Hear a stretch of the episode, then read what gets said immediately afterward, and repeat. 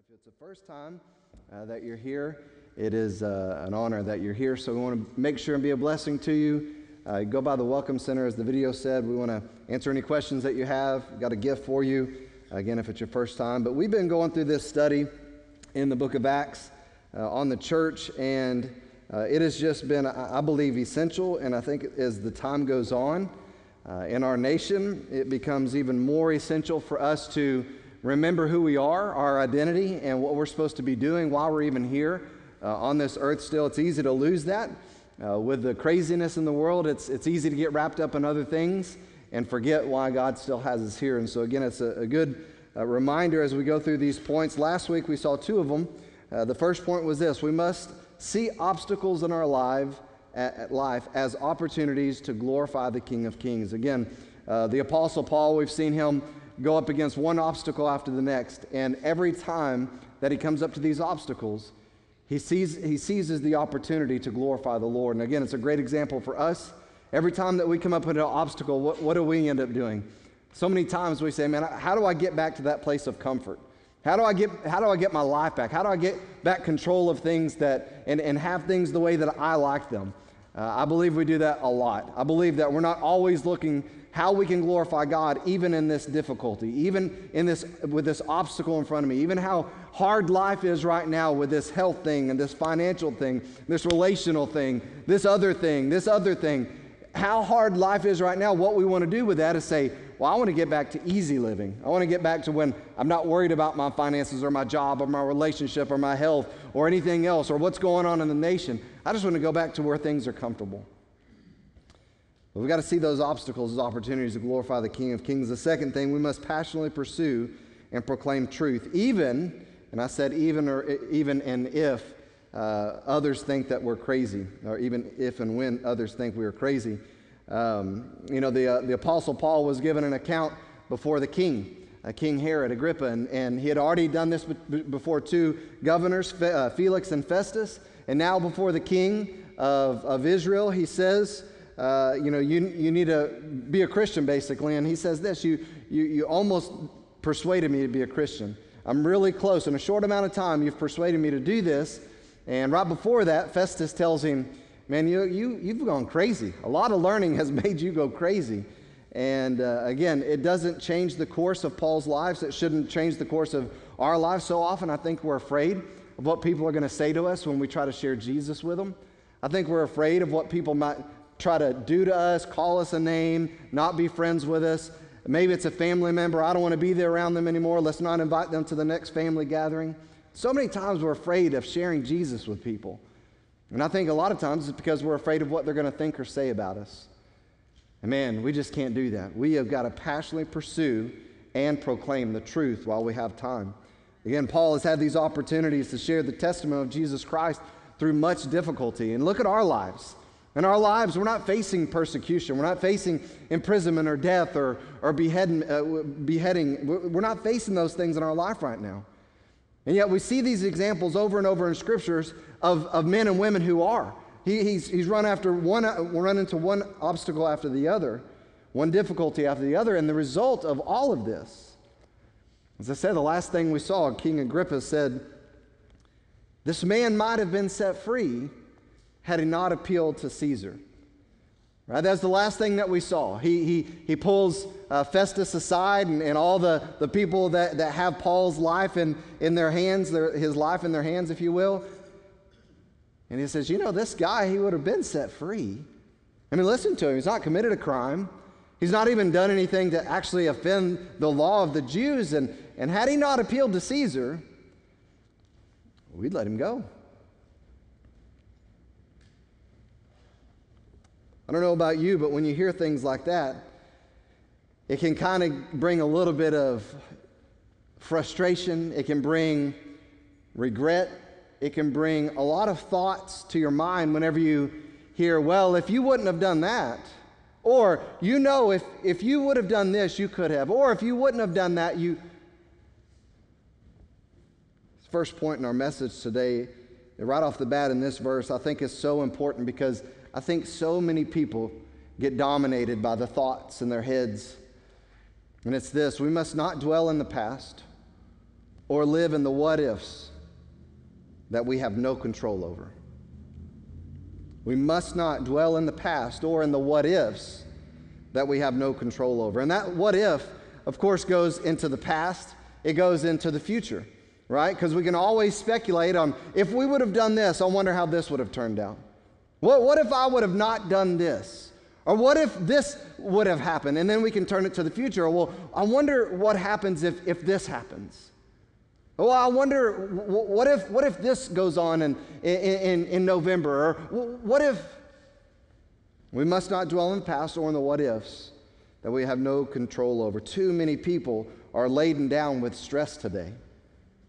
I mean, we could go around the room and probably be here all day long about the different things that we're thinking about, we're worrying about, we're stressing over, the things that, that, that might happen because of decisions that we made or, or we have to make right now, with the decisions that lie ahead that, again, those what ifs. A lot of people are dealing with stress today. There are things that we have to understand that we just have no idea about. I have no idea what's going to happen in the elections in November. I have no idea what's going to happen tomorrow. There's, there's plans that we have, there's plans that we even have as a family, but I, I tell you this I, I don't know what's going to happen, right? There's, there's that, well, what if this goes on? I don't know. I have no idea. Again, what's next for our nation? I have no idea. Well, what if gas goes to X amount? Then what are we going to do? I don't know. There are other things, relational things. It's like I said, political things, health things, right? What's next? Well, what if this happens? What, what if I get this or what if I get that? There are things that we stay in. Some, someone let me down. Someone hurt my feelings. Someone offended me. We messed up. Or we succeeded. Oh, there's so many different variables that we can, we can be laden down with in the past thoughts and worries and fears of, of, of repercussions or, or, or, or, guilt of, of sins committed, or, or even, again, the what ifs of, of, of the now and the future. And, and what if this happens, or what if they don't, and all of those things. And I want to encourage you this morning not to live there, not to live in these things. Paul himself said this writing from a Roman prison, right? He's, he's about to go to Rome, by the way, his first trip to Rome, his first imprisonment. And there he's going to be writing some letters to some of the churches. And one of those letters he's going to write is to these Philippian believers from a Roman prison. He says this in Philippians chapter 3, verse 13 Brethren, I do not regard myself as having laid hold of it yet. I haven't laid hold of this maturity, this complete person, this, this, this being who I'm supposed to be in Christ. But one thing I do forgetting what lies behind and reaching forward to what lies ahead. The Apostle Paul had, had persecuted the church. He was, he was the least of the apostles, he said. He was, he was the chiefest of sinners. We're going to see some of those verses again this morning. He, he didn't feel that he was worthy, and he knew himself from a Roman prison cell. Think about this again. You've been on the journey if you've been here. He, is, he has been used by God in astronomical ways, stood before kings and governors and, and given uh, the testimony of Jesus Christ before all these people. And, and, and God has used him to start churches and, and see countless thousands of people, if not me at this point in time, millions of people come to Jesus Christ. Again, the New Testament church was largely put in motion by Jesus Christ through the Apostle Paul. And there he is in the Roman prison cell, and he says this Look, I haven't made it. I haven't made it, but one thing I've learned to do.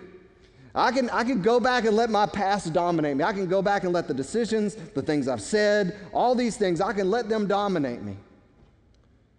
And I could, I could live right now wondering what's going to happen to me. But here's what I've learned to do forget what lies behind and reach forward to what lies ahead. And he was talking about Jesus Christ is Lord. I can reach for Him. I can push for Him. I can press for Him. I can look to Him. I can live for Him. That's what I can do. I don't know anything else, but that's what I can do. Again, so many times we allow the things that have already been forgiven, that are already under the blood, to surface.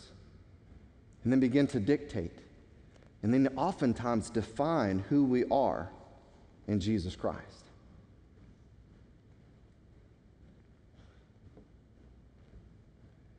Why? So Satan is the master of guilt. There you are, you're, you're there here at this altar. There, you're there in your car on the side of the road. You're, you're in your house. You're, you're wherever you are, and you're, you're crying and you're calling out to God, Forgive me. I'm sorry. I've, I've, I've, I've let you down. I've, I've sinned against you. Please forgive me.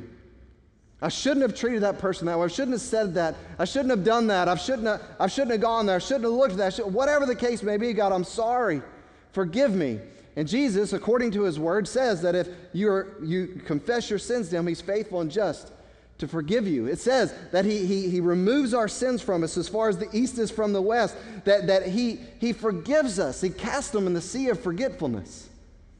They're to be remembered no more. And yet, sometimes in our life, we come across those circumstances and those times that that past sin begins to surface, and, and then all of a sudden we start feeling guilty. It's not the Lord. God, God's forgiven, He's forgotten, He's cast it, it, it it's gone. And begin to dominate our life and even render us ineffective at times for the kingdom. Paul could have been there. He could have said, I, I, like he said, I'm the chief of sinners, I'm, I'm the least to be called an apostle worthy to be called an apostle. I, am not. Listen, Satan is the father of lies. He loves to bring up our past to incapacitate us. But again, as I said, I want to remember what we've already read this, but this is what Paul said to the Corinthian church, 1 Corinthians 15, verse 8. And last of all, he's talking about himself. As to one untimely born, he appeared to me also. For I'm the least of the apostles.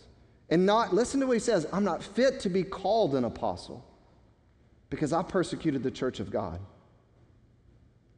But it's by the grace of God I am what I am. And his grace toward me did not prove vain. It wasn't the, the, the, fact that God showed me grace wasn't an empty expression of grace to me because here's what I did I labored even more than all of them. I, I put my whole life on the line for Jesus Christ because of his grace that he gave to me. Yet it wasn't me, it was the grace of God with me. Again, because of God's saving grace in, in Paul's life from such a wicked past, his determination was that he was going to labor for the rest of his life for the one who gave his life for him. I, just wonder if that's what our lives look like today. I, I wonder, as, as, as Americans, as Christians, if, if our life is lived in such desperate and passionate pursuit of Christ that we're willing to face and go through anything. I wonder if we see the grace of God given to us the same way that Paul did. Oh, how wise we would be to follow the same pattern that we see in him. You know, I don't deserve anything I, I, except for punishment. I don't, if we would view our lives, I don't deserve anything but wrath because I am good at one thing. It, it, me, my, myself, me, I'm good at one thing failing and sinning. It's only the power of God, it's only the grace of God, it's only the Holy Spirit of God. Everything is God's that changed me and that gave me a new life and gave me a new desire to live after Him. And the only way that I can live in obedience to His word and fulfill His will is the power that He has given to me. So it's nothing of me. We so often forget that. We so often forget that we're living from a place of debt. Not that we live in debt because we are trying to repay something, but man, because of the grace of God He gave to us, we should have the same outlook in our life. Paul would write under the Holy Spirit's inspiration to his son in the ministry, Timothy, in 1 Timothy chapter 1. And he says this I thank Christ Jesus our Lord, who has strengthened me. Again, who was it that gave him strength? Jesus Christ. Because he considered me faithful, putting me into service, even though I was formerly a blasphemer and a persecutor and a violent aggressor. Yet I was shown mercy because I acted ignorantly in unbelief. And the grace of our Lord was more than abundant with the faith and love which are found in Christ Jesus. It's a trustworthy statement deserving, uh, uh, deserving full acceptance that Christ Jesus came into the world to save sinners, among whom I am the foremost of all. Yet for this reason I found mercy, so that in me, as the foremost sinner, Jesus Christ might demonstrate his perfect patience as an example for those who would believe in him for eternal life. So many people say, Man, I, I just can't be saved. I can't be a Christian. Uh, God couldn't forgive me of the sins that I've done. Listen, if you're here today and, and, and if you have never persecuted, in other words, when I say persecute, we're talking about killing people who are following Jesus. If you've never ran into people's houses, kicked down their doors, drugged them to prison because they were a Christian, then you can't compare the life that you lived in sin to the Apostle Paul. He's saying, I am the chiefest of all sinners because if you want to talk about attacking God, I was attacking God in the very vilest and most violent sense. I was taking his, the members of his body apart.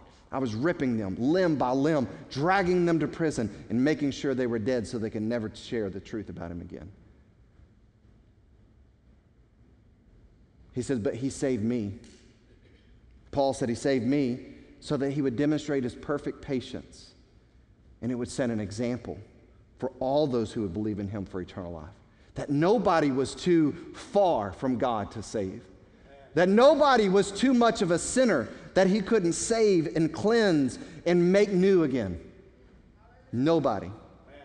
He said, That's why he did this in my life. Now to the King, eternal, immortal, invisible, the only God be honor and glory forever and ever. Amen. If God saw us while we were still sinners, which He did, according to Romans chapter 5, verse 8, God demonstrates His own love towards us, and that while we were still sinners, Christ died for us. He saw us and He died for us, then we need to remember that about our past. We need to remember that God knew how bad of a sinner we were when He went to the cross. He knew the vilest thoughts, words, deeds that we would ever commit. And not just you and I, but all of us combined.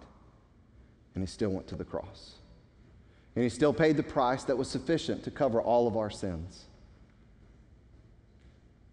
We need to remember that when we start thinking about our past. We start remembering that when we, we, we start to worry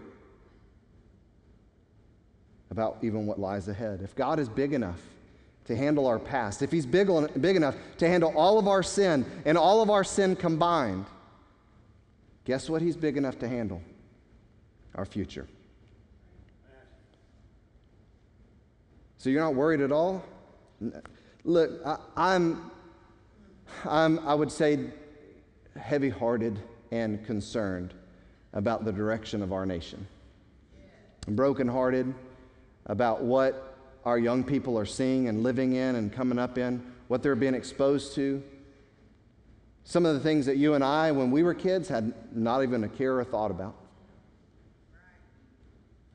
So I am absolutely heavy hearted, broken hearted, concerned about where we are as a people and a nation. I was driving this weekend and just spending some time with the Lord, and I was listening to different Bible chapters um, on the audio Bible as I was driving, and, and uh, just coming to some just some sobering realities which we already know.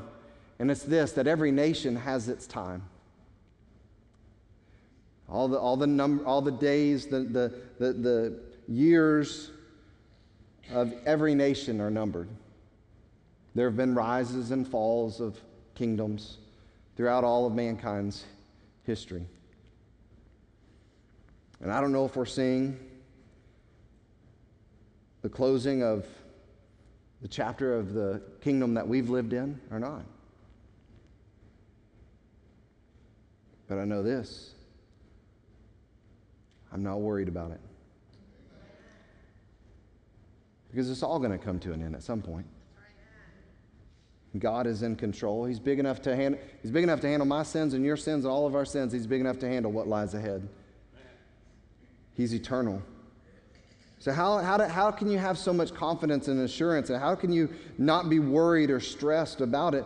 because I know who my faith is in. And, and, and I know there's nothing that I can do. I, I, I can't step one second into the future and change anything with any worry or fear that I have right now. There's nothing I can do about it. All I have control of right now is right now. That's all I can do. And I can trust Him for what lies ahead because He is eternal and He is all powerful. Isaiah chapter 46, verse 9 Remember the former things long past, for I am God. Remember what God did in your past, for I am God and there is no other. I am God and there is no one like me, declaring the end from the beginning and from ancient times things which have not been done, saying, My purpose will be established and I will accomplish all my good pleasure. You know why I'm not stressed? Because I know what God promised in His Word. Because even if it has to go through difficulty, even if, if the church and us, we have to go through similar things that the Apostle Paul did and much of the church and most of the church through all of history, guess what? It's going to be okay because God's purpose will be established and He will accomplish all His good pleasure. Psalm 90, verse 2 Before the mountains were born, or you gave birth to the earth and the world, even from everlasting to everlasting, you are God. Revelation chapter 1, verse 8 I'm the Alpha, I'm the beginning, and the Omega, and the end, says the Lord God, who is, and who was, and who is to come, the Almighty. Near the end of the book, he says, Then he said to me, It is done. I am the Alpha and the Omega, the beginning and the end. I will give to the one who thirsts from the, from the spring of the water of life without cost. From that same Roman prison, as we read while ago in Philippians chapter 3, chapter 4, he would say, he would say this Be anxious for nothing, but in everything, by prayer and supplication with thanksgiving, let your requests be made known to God. In Proverbs, the book of practical wisdom, we're told in chapter 3, verse 5 and 6, to trust in the Lord with all of our heart, to lean not with, to our own understanding, but in all our ways acknowledge Him, and He will direct your path. Our second point is this we must never forget the church is God's plan A. We must never forget the church is God's plan A. You say, where was that in that? We're going to read it. chapter 27, verse 1. When it was decided, I want you to notice this in my, in my notes here. You can do it in your Bible if you'd like. I have it underlined and capitalized and bolded, but I want you to take, take note of this. When it was decided, here it is, that we would sail for Italy, they proceeded to deliver Paul and some of the other prisoners to the centurion of the Augustan cohort named Julius. And embarking in an Adramyttian ship, which was about to sail to the regions along the coast of Asia, here it is again, we put out to sea accompanied by uh, Aristarchus, Macedonian of Thessalonica. The next day, here it is again, we put in at Sidon. Julius treated Paul with consideration, allowed him to go to his friends and receive care. For there, here you go again, we put out to sea and sailed under the shelter of Cyprus because the winds were contrary, the stormy season. Here it is again. When we had sailed through the sea along the coast of uh, Cilicia and Pamphylia, There it is again. We landed in Myra and Lycia. There, the centurion found an Alexandrian ship sailing for Italy, and he put us aboard it.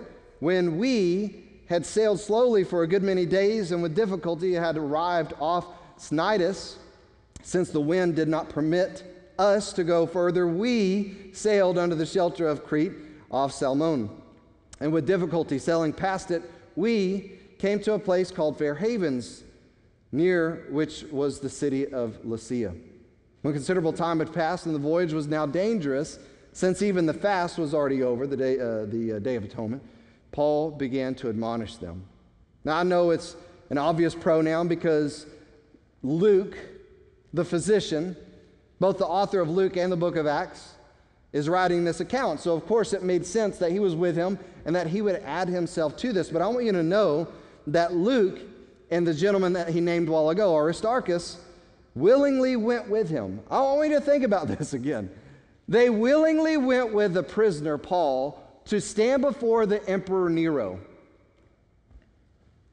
They leave everything they know because they want to be with Paul. They, they want to be with this man that God has called and used. They want to be with this movement of the New Testament church. They want to be with him. They're willing to be a friend to the prisoner, to face the unknown, to face the storm. And we're not even going to get into the storm this morning. We're going to see the storm, eh, God willing, next week. But this storm that they are, these winds and these storms that they're about to face is nothing small. We'll see how bad, bad of a storm it is. But they went through it together, togetherness, to face the battles, to face the mountains and the valleys, to be encouraged, to exhort each other daily, to be admonished, to worship, to fulfill the mission. Listen, just because rough waters, storms, and tension shows up in the people of God, it doesn't negate the we. We're going to face rough waters and storms. There's going to be difficult times, and even those difficulties and the tensions sometimes exist within the people. But it never changes the we. It never changes the us. We face them together. We go through them together. We navigate the waters, the difficulty together, and we see the victory together. I read an article on this point recently, this last week, I think, actually. And it said this I'm just going to read some of it. The responses that we've received just to the title reveal a lot about where people are in regard to the church. The title was The Church is Still God's Plan A. Here's some responses Dear John, what is the church for? Well, it used to be a body of Christ, the bride of Christ, being conformed to the image of Christ. They were to love one another. Despise is closer. What is the church for? Well, I have no clue anymore. Another response. The nut jobs and the con artists have run people away. Get rid of them, and maybe people might come back to church. Another response I had to quit hanging out with other Christians so I could hang out with nice people again. Very true. What is the church for? To psychologically abuse people, particularly children, with indoctrination into its religion of fear. The writer would say some critiques of the church are noting, I'm sorry, nothing more than personal grievances that they've elevated into blanket condemnations. Some critics didn't appreciate learning the truth about their behaviors, their beliefs, and lifestyles which they chose over Christ. So condemning the church becomes an act of self rationalization and not justice. In other words, he's saying there's a lot of people that came to church and they heard that that, that sexual immorality is sin. They heard that, that you know, uh, lust and greed and all these other things are, are sin, and, and they didn't like that. And so what they ended up doing is they turned that into this condemning so that they could rationalize their lifestyle and not repent and turn to Christ. Others, of course, have more legitimate complaints, he says. Christians have not been there for them at crucial points in their lives and their families. Far too often, the church has imitated the world in its worst depravities, and then rather expose sin within its ranks, close them, protecting the institution or its leaders from being, being held accountable. A great hymn of the 19th century tells a similar story. The hymn is The Church's One Foundation. That's the name of the hymn. Samuel John Stone proclaims Christ to be the security and preserver of his bride despite its obvious brokenness. This, this verse in particular speaks volumes, and this is how the song goes. Though with a scornful wonder men see her sore oppressed, by schisms rent asunder, by heresies distressed. Yet saints their watch are keeping. Their cry goes up, How long? And soon the night of weeping shall be the morn of song. These beautiful words describe the tension of life between Pentecost and the second coming. and underscore something hotly debated today, even among Christians.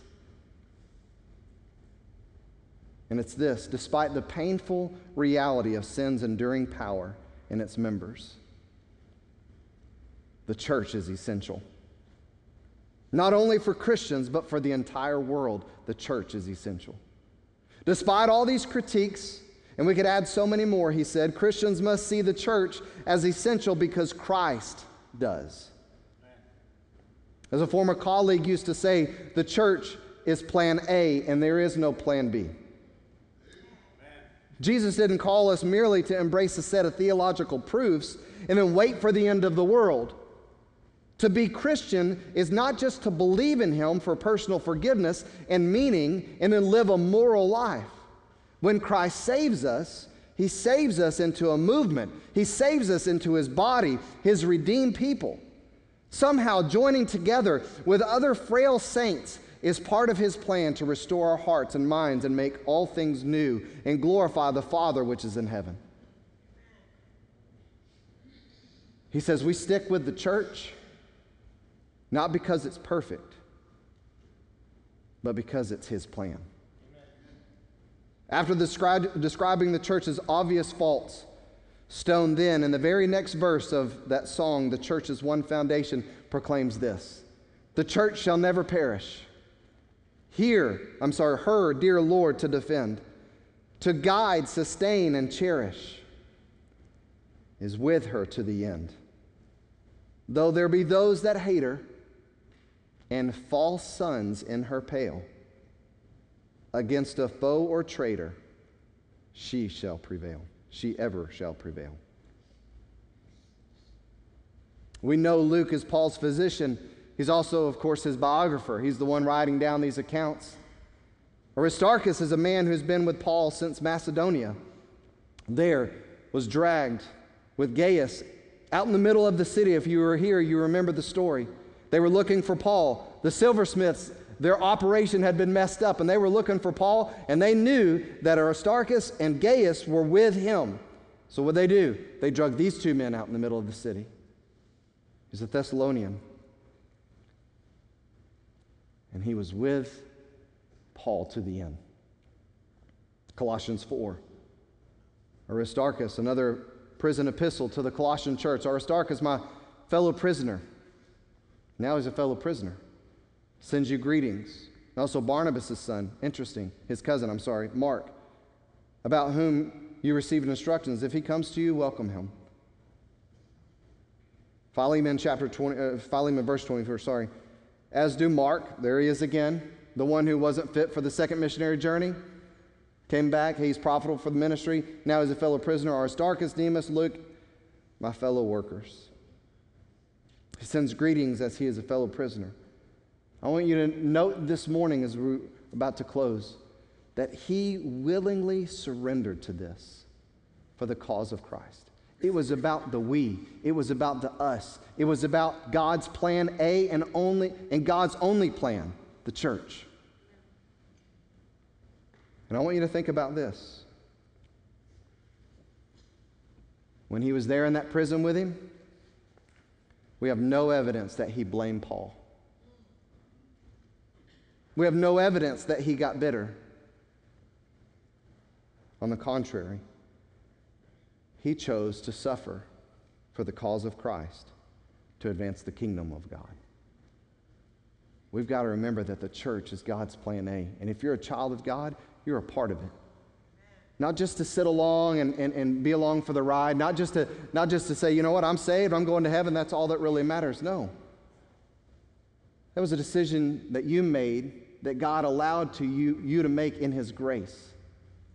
He saved you by His grace, but man, if you're a part of the church, you're still here, you are a part of making sure the kingdom is advanced. Whether it's on the mountaintop or in the valley, whether it's in a prison cell or whether it's before a king, what, no matter what, you are God's plan A. Let's start living like it. Because I don't know what's going to happen tomorrow. I don't know what's going to happen next year. I don't know what's going to happen in 2024. I don't even know if we'll even be here. And We can determine right now to be the church, to be we, to be us. and glorify Him. This morning, if you're here and you're not 100% positive that you are a part of the we or the us, and so what exactly are you saying? This is what I'm saying. You're not positive that if you were to die today, you're going to spend eternity in heaven. And I'm not talking about because you think that you've lived a good life, because the Bible says there's none good, no, not one. It says that all have sinned. I'm standing here and I'm a Christian, I'm saved, I know 100% I'm going to heaven, not by anything that I've done, but by the grace of God alone. By his death on the cross for my sins, his resurrection from the grave, I know that I have eternal life. And the reason I know I've received that gift is because there was a time in my life that I fully surrendered to him. I surrendered everything to Jesus Christ. I entrusted my life. That's what the word believe means. That's what the word faith means in Scripture. It doesn't mean like you, you know that these facts happened. I know that Jesus died on the cross. I believe with all sincerity of my heart that Jesus died on the cross and rose from the grave. Guess what? So do the demons of hell. The demons have a distinct difference from those who are Jesus Christ's children and, of course, demons. You know what the difference is? They have their trust, and therefore they are following Satan. The children of God have put their trust in Jesus, therefore they are following Jesus. And the book of James says that our life will show that. That faith without works is dead. That if you say that you're a Christian, but it actually doesn't look like you're living the life of a Christian, you might should check that. If you're here today and you're not 100% positive that you're going to heaven, uh, we're about to have an invitation. I want to invite you to come to this altar and we can take you aside privately. If you're a lady, we can have a lady talk with you and show you in Scripture. If you're a man, we can have a gentleman talk to you. We want to, we want to make sure that no one leaves here today with any questions about eternity because time is short. And no one, no one knows how much time we have left on this earth. Life is a vapor. Don't miss the opportunity. Father, thank you for this time. Thank you for the, the, the opportunity we've had to open your word. And God, we see this just in a few scriptures this morning, these points, Lord. We know that um, you are God eternal. And you, you know the, the future from the end, the, the beginning and the the beginning from the end. God, you are over it all. You are sovereign. And we trust you, Lord. I pray that we would learn this morning, that we would remember this morning. There's nothing we can do about our past, and there's nothing we can do to change uh, what's already determined in the future. No, no bit of our, our worry, no bit of our, our stress. All we can do is be faithful right now and trust you. I pray that we wouldn't be dominated by what ifs. I also pray that we would remember that we are your plan A. You came into this world to die for sinners. You rose again. And you started your church, your body, your people, your kingdom, so that we would honor you and advance that kingdom. I pray that we'd be faithful to do that. Again, if there's somebody here, it's not a part of your kingdom, Lord. I pray that they would not leave today without making sure on how to be a part of that. We pray you move down this invitation and we'll praise you for that in Jesus' name. Amen. If you'll stand as he sings, I want to invite you to come.